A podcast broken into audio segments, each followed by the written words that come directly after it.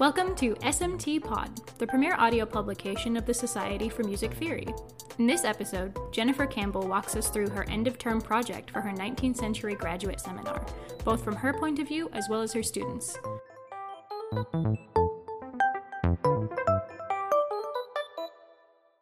I love YouTube. YouTube is amazing. Yes, uh, I've, I've watched a fair bit. Uh, that's my primary form of watching things. That's your primary form? Yes. For example, people have Spotify. Yes. I have YouTube Prime. I watch YouTube a lot because it's very accessible and it gives you access to so many different things. I have been known to, you know, uh, for my own edification, especially in, you know, the last year of undergrad, watching YouTube videos on, you know, these music theory concepts that I didn't even begin to understand. YouTube.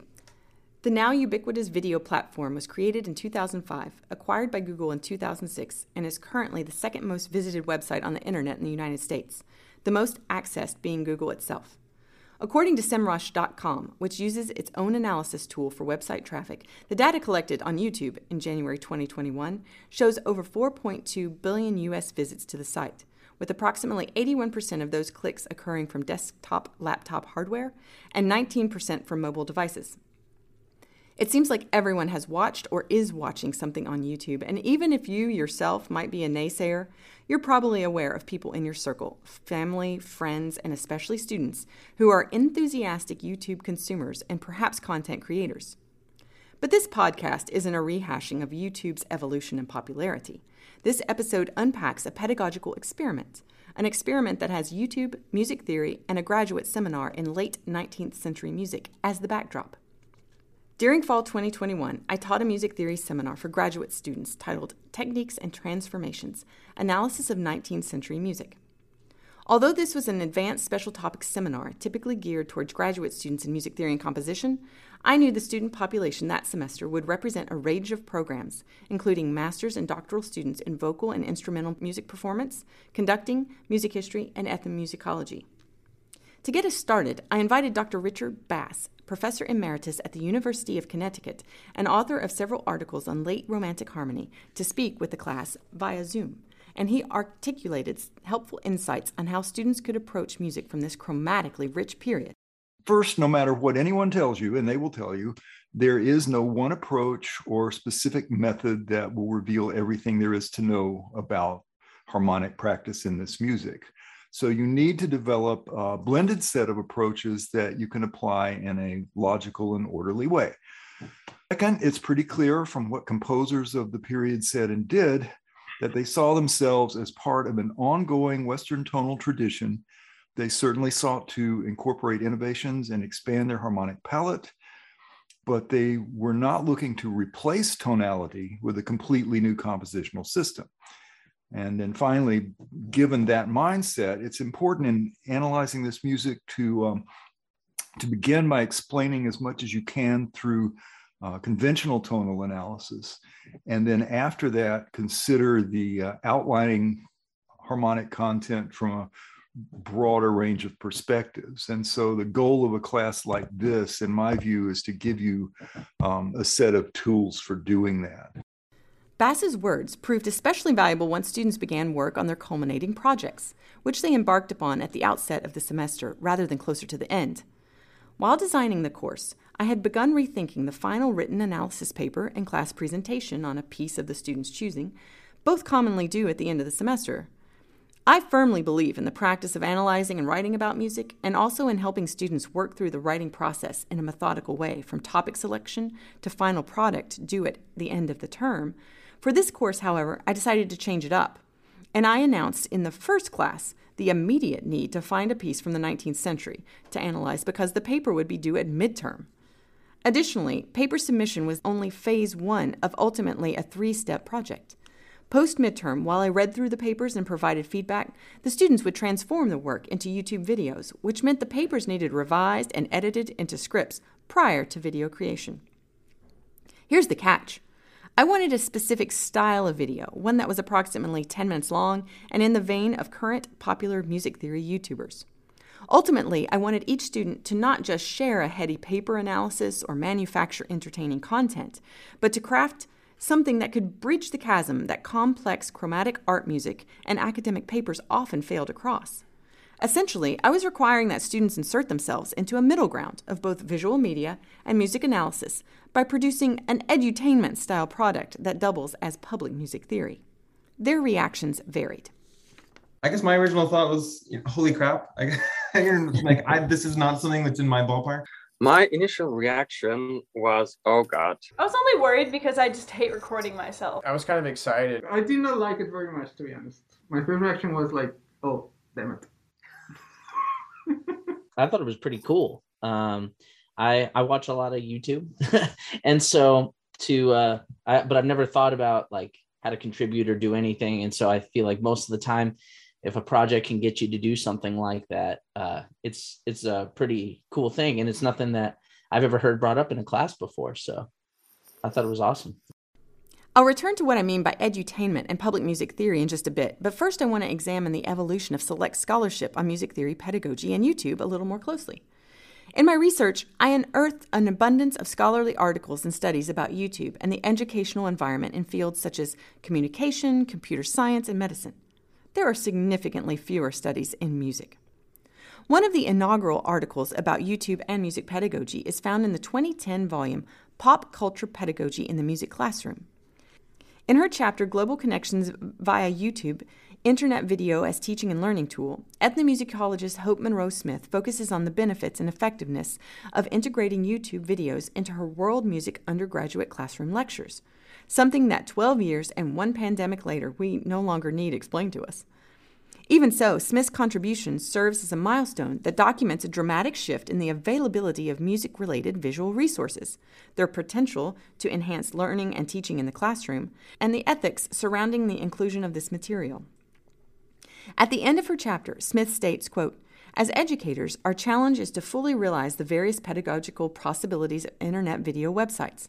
Otherwise, we are simply updating older audiovisual formats with newer technology, much as CDs replace cassettes and LPs. And now, of course, CDs have themselves been replaced by digital music and streaming services. Smith concludes her piece by advocating for projects in which students create YouTube channels and upload and comment on original content, such as their own performances, compositions, or reflections on course related material, which was certainly sage prophecy of things to come.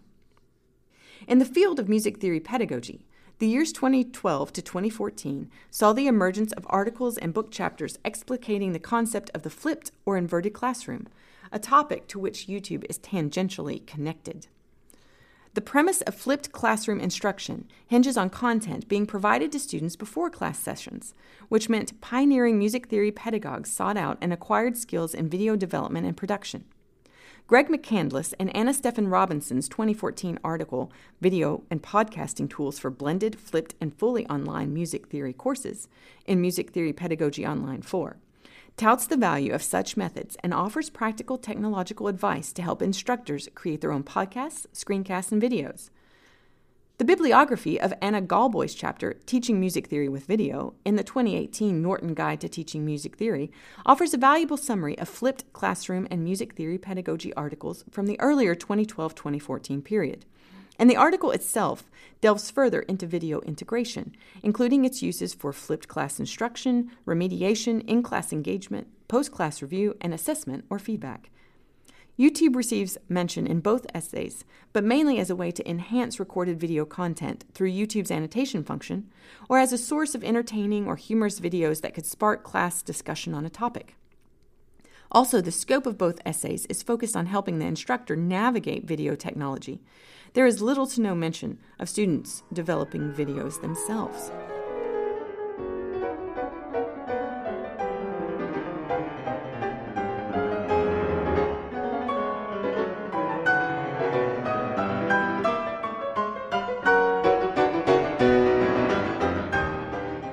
Although research about inverted classrooms, video microlectures, and teaching music theory online has steadily trickled in, during late summer of 2021, I found myself with a void of information on student video creation and its effectiveness in the music theory classroom experience. I had a Science Journal article titled Video Clips for YouTube Collaborative Video Creation as an Education Concept for Knowledge Acquisition and Attitude Change Related to Obesity Stigmatization an article that at least offered proof of concept when it came to student video creation as a viable mechanism for learning and information retention. And I could also, to some extent, draw upon the instructor related music theory pedagogy literature about creating my own lectures for a class and convert that material into a helpful guide for students. Even so, I felt I needed more justification before initiating my YouTube video as final paper presentation grad class experiment, and I turned to recent writings on the topic of public music theory.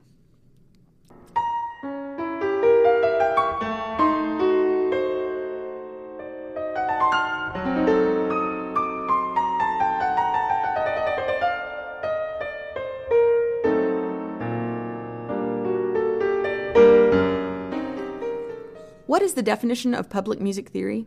It is, as I understand it, what music theorists do when they generate content for non music theorist specific audiences. When music theorists create program notes, give pre concert lectures, and do community interactive types of projects, they exemplify what is meant when academics say that they are working in the public music theory sector. Professor J. Daniel Jenkins is a current expert and has a body of recent publications on the topic, two of which were accessible when I was revising the format of my class's final presentation. Jenkins published his essay Towards a Curriculum of Public Music Theory in the online volume of Engaging Students Essays in Music Pedagogy, Volume 5, in 2017. And he wrote the Music Theory Pedagogy and Public Music Theory chapter in the Routledge Companion to Music Theory Pedagogy, available in 2020. In his earlier essay, Jenkins remarks, quote, it became clear that were he alive today, Schoenberg would have embraced blogs, podcasts, YouTube, and other novel opportunities available in our current media landscape. It seemed wherever I looked, in media both old and new, examples emerged that were geared to or accessible to a general audience that served to help listeners better understand a musical work, musical phenomena, compositional process, or musical effect. Jenkins describes how he designed and taught a graduate course titled Public Music Theory. He provides the foundational reasons of why and how music theorists engage with the general public, and he recounts projects that his class completed, including program notes, blogs, podcasts, and videocasts. He also articulates the, quote, positive takeaways and lingering challenges, end quote, involved with this type of course. It was this particular article that supplied fruitful evidence validating a YouTube video experiment in my own class. But even more helpful was Jenkins' later essay, Music Theory, Pedagogy, and Public Music Theory. This Routledge Companion chapter goes into further detail about video recordings for pre concert lectures, how to create them, and how to use them. Jenkins also discusses the problem that can arise in the public music theory world if authors approach it from the perspective of being experts pouring knowledge into empty vessels of audience members, cautioning the need to be careful that public music theory initiatives are dialogic and not merely one sided. Jenkins' insights validated my own momentary shift from in person paper presentations to video creations, specifically because YouTube reaches a general, albeit international, audience, and the platform allows for a dialogical interaction if the comment and reply functions are enabled. Thanks to Jenkins, I found a satisfactory rationale supporting the project. The problem was that I had no idea how to create a YouTube video myself. I needed help. Enter friend and colleague Dr. Aaron Hines. Hines teaches courses on music business, new media, and a host of other things at my institution, and he agreed to guest lecture and assist the students in my class with their technological work. I'm here talking with my colleague, Aaron Hines, and we're going to chat about the idea of turning a final presentation into a YouTube video. Aaron, I invited you to come to my class and I told you what my idea was. What was your initial reaction when I said I want students to create YouTube videos as their final presentations? Well, generally speaking, I, I think any sort of um, any sort of way that we can implement technology into the class these days is a good thing.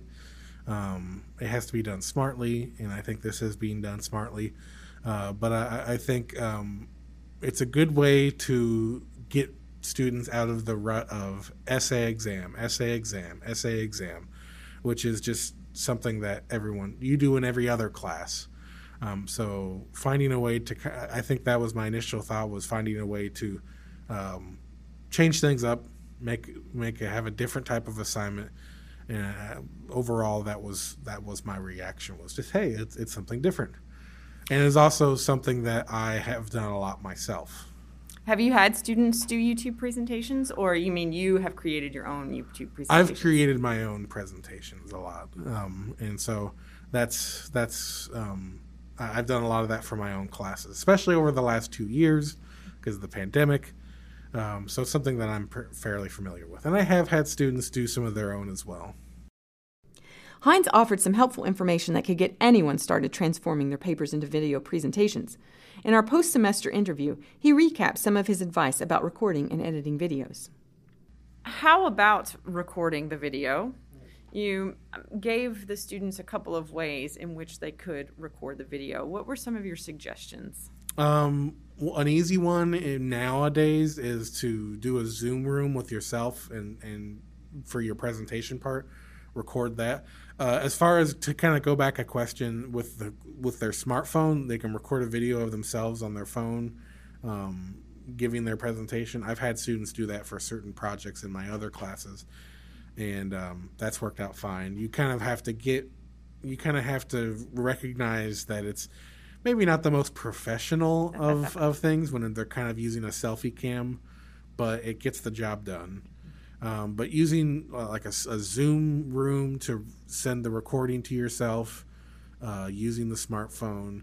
Um, if they have a laptop, there are built-in apps in the, like QuickTime and things like that that uh, where you can easily uh, create a video. Um, a little bit easier on Mac than it is on Windows. My challenge to the class, though, was not just to video themselves doing the presentation. We had talked a good bit about uh, music theory videos on YouTube and specifically related to things like neo Riemannian theory uh, and topics that were related to what we were studying regarding late 19th century music. You helped dismantle some of our confusion about how do you insert things like text mm-hmm. and and other videos. Can you provide us with some information here about what you said to the class about ways to fancy your video up? Well, the couple of things that I mentioned, well, for, the first thing is just watching those videos and taking notes and seeing how do they transition from one thing to the next. What are the, some of the visual language? What's some of the visual language that they use? Um, more specifically, uh, I talked about you know using text on screen to emphasize and to to pinpoint specific concepts is a big thing. Um, using visual aids to kind of get across using that whether it's a static image or if it's if it's like a video clip um, that's a big big tool in the the arsenal so to speak of, of people who make these types of videos and also um, really just using visual language to pinpoint and guide the listener's attention is kind of the overarching Absolutely. But how do you do that? What are the mechanisms? I mean, because I think everybody in the class, when you were speaking, everyone was fine when you were just talking about recording and how Mhm. to record the video. And then when it shifted into how to insert something, there was a different level of comfort. There is some I could tell that some people were like, "Yeah, I I can do that. I've done that." Mhm. And there was a level of comfort there. And then others their eyes mm, got somewhat round and uh, Mhm. almost they freaked out on me a little bit. So the I'll start with the, the one that I think is the easiest thing that you can generally do to to um, to play up a video uh, to, or to to spice up a video is text text on the screen and any video software is going to have the ability for you to add text to a screen any video editing software um, I recommended a, a program. I, I I'm blanking on the full name, but I believe it's called Adobe Rush. Mhm. That is a simplified version of Premiere Pro, um, and it's i- it's you do have to have some familiarity with the tools, and you have to if you need to watch tutorials and, and, and do that. So there at, at a basic level, there's going to be some learning of tools involved. Um, but any video editing software can have the basic ability to add text to the screen. Does that mean like that iMovie has that ability? Yes, I'm sure that it does. Okay.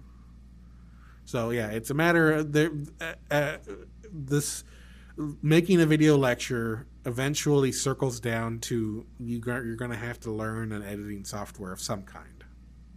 And the editing software is Adobe is great. Uh, Adobe Rush, as you say, is more simple than Premiere Pro. Mhm. Then iMovie. Uh, any others that are off the top of your head? There's a free one, but it's a little complex uh, that um, called DaVinci Resolve. Okay. It's a little more. I mean, it, it's a fully featured professional program. There's a free version of it, um, so that that's another one. Um, but DaVinci Resolve, Adobe Premiere, oh, uh, Final Cut Oh, right, is, is on is on Apple's. That's also a fully featured professional editing software. Armed with guidance and support from Hines, students spent the second half of their fall term revising their papers and crafting them into 10 minute YouTube videos. I should clarify that students also completed additional class preparation, readings, and short term assignments during that part of the semester. So, this experiment doubled as a lesson in project management as students balanced short term daily and weekly work with the longer term paper presentation requirements. The question might arise why only 10 minutes? The time parameter length comes partially from Anna Gawboy's article that I mentioned earlier, in which she writes, quote, Guidelines for the inverted classroom suggest limiting the focus of each video to a single subject and limiting the length to 5 to 10 minutes, end quote. I also consulted non music specific sources, such as the book The YouTube Formula, which offers insight on how to construct engaging videos and retain audience attention. And lastly, I watched a significant number of music theory related videos and took notes on how long I tended to stay interested. I determined that I watched 10 to 15 minute videos in full, especially if they included graphics, text, embedded videos, scrolling scores, and or animation. In other words, I myself became seduced by edutainment. The term edutainment dates back to at least 2001 when an education article by David Buckingham and Margaret Scanlon was published. In it, the authors defined edutainment as a, quote, hybrid mix of education and entertainment that relies heavily on visual material, on narrative or game like formats, and on more informal, less didactic styles of address, end quote. Although Buckingham and Scanlon were educators evaluating magazines for young children, I think the label fits the style of music theory video that currently tends to draw in the most viewers on YouTube. There is depth of content, but is compressed into 10 to 15 minute video segments and accompanied by a host of visual and musical interjections that highlight key points. This is a potential middle ground space between full class length recorded lectures and the short five minute micro lecture on a single topic, and it is the space that I was hoping students would successfully inhabit. After all that buildup, you are probably ready to ask, well, how did it go? In short, 11 students successfully created video presentations about their analysis papers, and 11 students provided their consent to allow use of audio and video from their projects and or to participate in recorded interviews that could be used for this podcast. Let's hear some feedback from them. So, how much time do you think it took you to do the analysis of your piece? Uh, almost 50 hours. 50 as in 5 0? Yeah. So, about how long do you think it took you to analyze the piece? Like, do you have a number of hours? What do you What do you think? Well, here's the thing. So the things that were easy to analyze, I analyzed them in two days. I basically sat on the piano, I played the chords, and it's just two days for 40 minutes, 45 minutes each day, and then that's that's easy. The things that were difficult to analyze, the pages that there's no tonality, I was, you know, reanalyzing them every single day until I finished that paper. So I mean, it was, it really there. there I couldn't really give you an exact uh, time frame for how long the analysis took me because I'm sure if I go back now, I will just find something different or think it differently. So yeah, it's an evolving analysis process, I guess.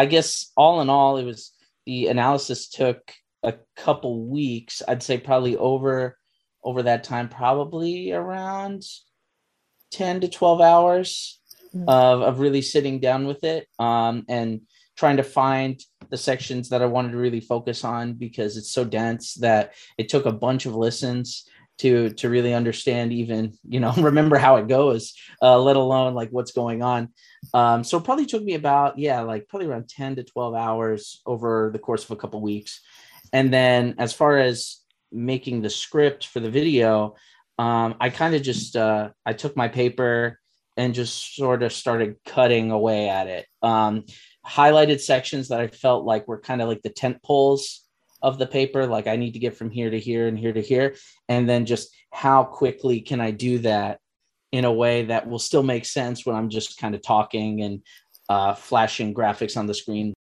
What was revealed to me through the interviews was that both the paper and video were labor intensive projects.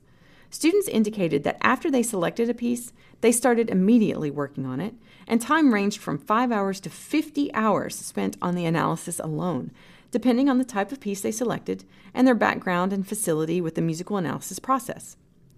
Students approached constructing a video script in different ways, but all of them cut their papers substantially and reworked their theses in order to compress their papers into 10 minute videos. This usually meant that they could talk about one key point of their analyses in depth. The amount of time it took from creating the script to recording and editing the video varied, but students tended to cite an average of two weeks to convert their papers to scripts, then a set of intense days as they recorded and edited their projects to perfection. Here are a couple of additional reflections. So, did it help to start the paper early and to have to do the paper midway, and then you got some feedback on the paper, and then you could adjust? Was that helpful? Absolutely. First of all, I was I needed to make sure I was talking about the correct thing, Mm-hmm. and then getting the feedback that I'm not wrong, and then making a video about it, so I was like a little more confident. I'm I'm basically in full agreement. Like I thought it was nice to really have time to gather our ideas, um, because I'm also really like nervous. I don't like being recorded either, so it was nice to have a lot of on paper feedback, um, which made the process uh, to record much more of a breeze, you know, than I thought it was going to be. In terms of technological tools, students gravitated toward the same types of hardware for recording, primarily smartphones, iPads, and laptops. Their selections of software varied, however, depending on what they were comfortable working with already. Their preferences included GarageBand, iMovie, Adobe Rush, Adobe Premiere Pro, Screenomatic, and the animating softwares Adobe Animate and VideoScribe. One thing that became evident is that three of the six students presenting as female preferred not to capture their actual faces on screen, opting instead for digital avatars or total video animation of their scripts. And this is a point I'll come back to in just a minute. As a result, I continue to think that a project like this must allow for flexibility and creativity when it comes to students filming their self images.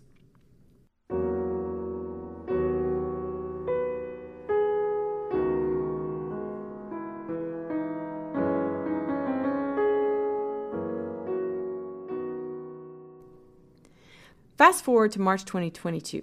Yes, the March after my seminar ended. While pulling together all the necessary research, IRB permissions, and interviews that I needed to assemble this podcast, I suddenly learned about an important must read, hot off the press article. Shout out here to Chelsea Burns at UT Austin for the timely tip. I am talking about Julianne Grasso and Corey Arnold's co authored chapter, Music Theory YouTube, which is now available in the Oxford Handbook of Public Music Theory. Side note when I was trying to access this article, my institution did not currently have the subscription turned on for the resource, and Oxford no longer allows single subscribers to sign up. Our fine arts librarian, however, was able to get a copy through interlibrary loan within a day. This felt a little ironic, though, that a handbook on public music theory wasn't all that readily available to the public. In Music Theory YouTube, Grasso and Arnold examine the evolution and content of music theory videos on YouTube.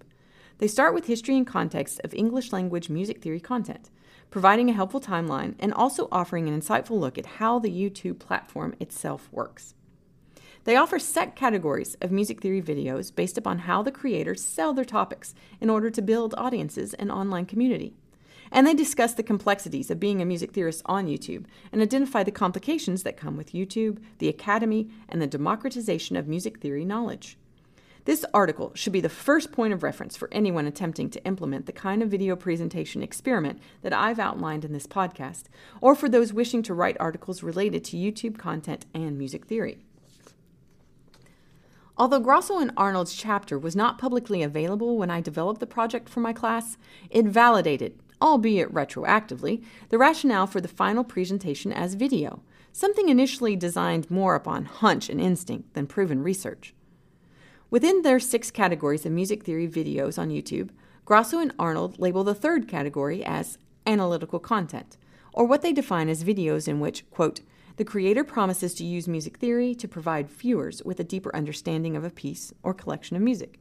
Since audiences are generally most likely to click on analytical videos about music with which they are familiar, these videos tend to focus on popular songs, letting the music's popularity do the heavy lifting in drawing a crowd. End quote.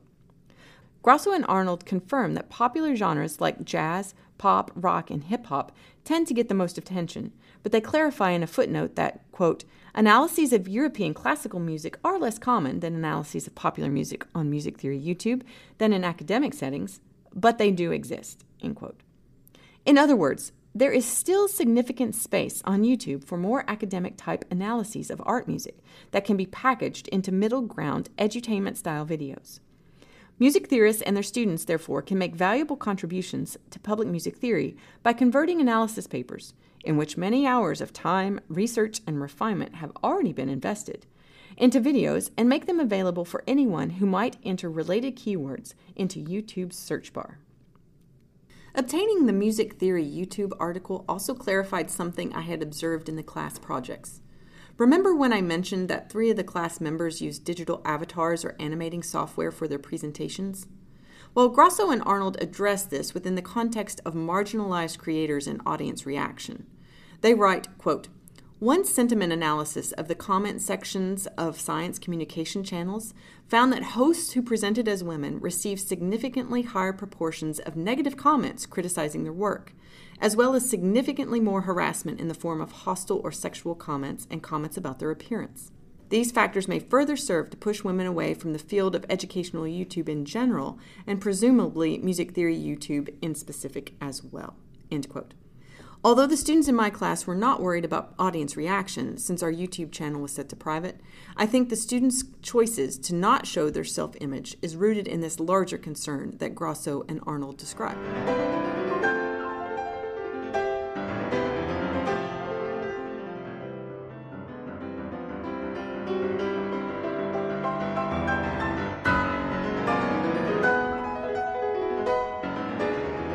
There are plenty of difficulties with implementing this project, but I will lament just one at the moment peer review, or lack thereof.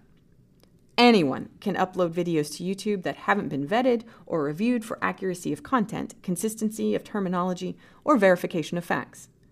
This means that, as an instructor, if I want to illustrate a point or recommend something for students to watch as a supplement to their learning, then I have to spend time myself reviewing videos since there is no peer review process helping sift out the grain from the chaff. Sometimes this feels overwhelming, and I experienced a similar sentiment while in the throes of this video project. Because each student selected a different piece, I ideally needed to be an expert on all the works they were studying. In the middle of the semester, that felt like a nearly impossible task, and I failed to have adequate time to familiarize myself deeply enough with each work to the level that I could parallel what peer review does for academic publishing. This meant that I was providing feedback on the content, organization, and writing style that they presented in the papers, but I did not have expert level insight that two or three peer reviewers who are scholars on a singular piece or a composer could provide. Because of this, I was reticent to have students make public the videos that we uploaded, and we kept our YouTube channel setting on private. It is not that the class failed to do outstanding work. It is simply that I'm not 100% confident about the correctness and accuracy of every detail. So while I stand by the value of this experiment, I recognize its shortcomings.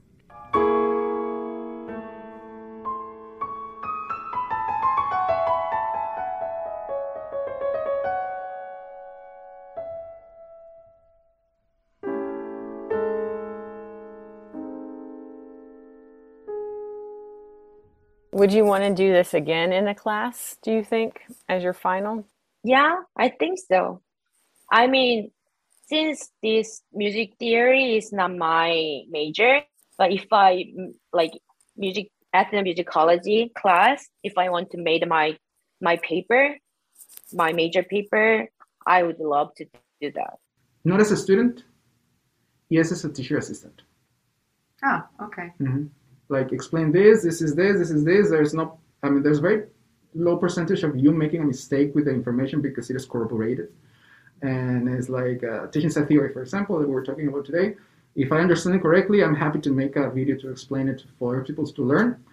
Sharing like my own perspective of an analysis, even if I mean simple analysis is like, what if I'm wrong? I thought it was a really cool thing to do. It was different, like very different, and even though it was it was difficult at the time, especially the time of year, but looking back on it, I'm really glad that I did it, and I'm really glad that I got the opportunity to because I don't think I would have ever made myself do it uh, mm-hmm. ever before. And so I think it opens the door to not only doing that in the future. If I wanted to do maybe a YouTube channel where I talk maybe about jazz harmonies or or mm-hmm. trombone or whatever, uh, it also um, makes it seem that like I could edit my own videos, like performance videos, or I could do it. It, it really like the possibilities are endless because mm-hmm. doing a project like this, you know. Based upon the feedback given by students via their evaluations and recorded interviews, I believe YouTube video as final presentation was worthwhile overall and achieved the objectives that I had in mind. Knowing what I do now and armed with additional scholarship, I will likely do this process again in my graduate level special topic seminars. I do not want to replace all my graduate course in class presentations with YouTube video development. There are too many important skills gained from speaking in person and answering questions extemporaneously in real time. But I think the special topics course is a place where I can successfully and convincingly insert this shift in both pedagogy and teaching tool. Given today's discussion, perhaps you and your students will be inspired to attempt something similar yourselves. That is, if you haven't already. I'd like to acknowledge several people who helped make this podcast possible. First, thanks to the creators of SMT Pod, and specifically Jenny Beavers, Megan Lyons, and Melissa Hoag for their guidance and peer review of this episode. I'm grateful to Paula Hickner, head of the Lucille Caudill Little Fine Arts Library at the University of Kentucky, who speedily procured the music theory YouTube article for me at the 11th hour. An enormous thank you to friend and mentor Richard Bass, whose pedagogy and scholarship informed the design of my Techniques and Transformation Special Topics seminar, and I appreciate his taking the time to Zoom with the graduate students for an entire class session. This endeavor would have been impossible without the generous assistance of Aaron Hines, who served as a guest lecturer, assisted students with tech questions, spent several hours recording me reading the script, and who primarily edited and produced the episode. And finally, to the graduate students in the 19th Century Music Seminar, thank you for your support and your willing participation in this experiment. Your enthusiasm for the class and project inspired me to see this adventure all the way through from inception to completion. Thanks for taking this journey with me.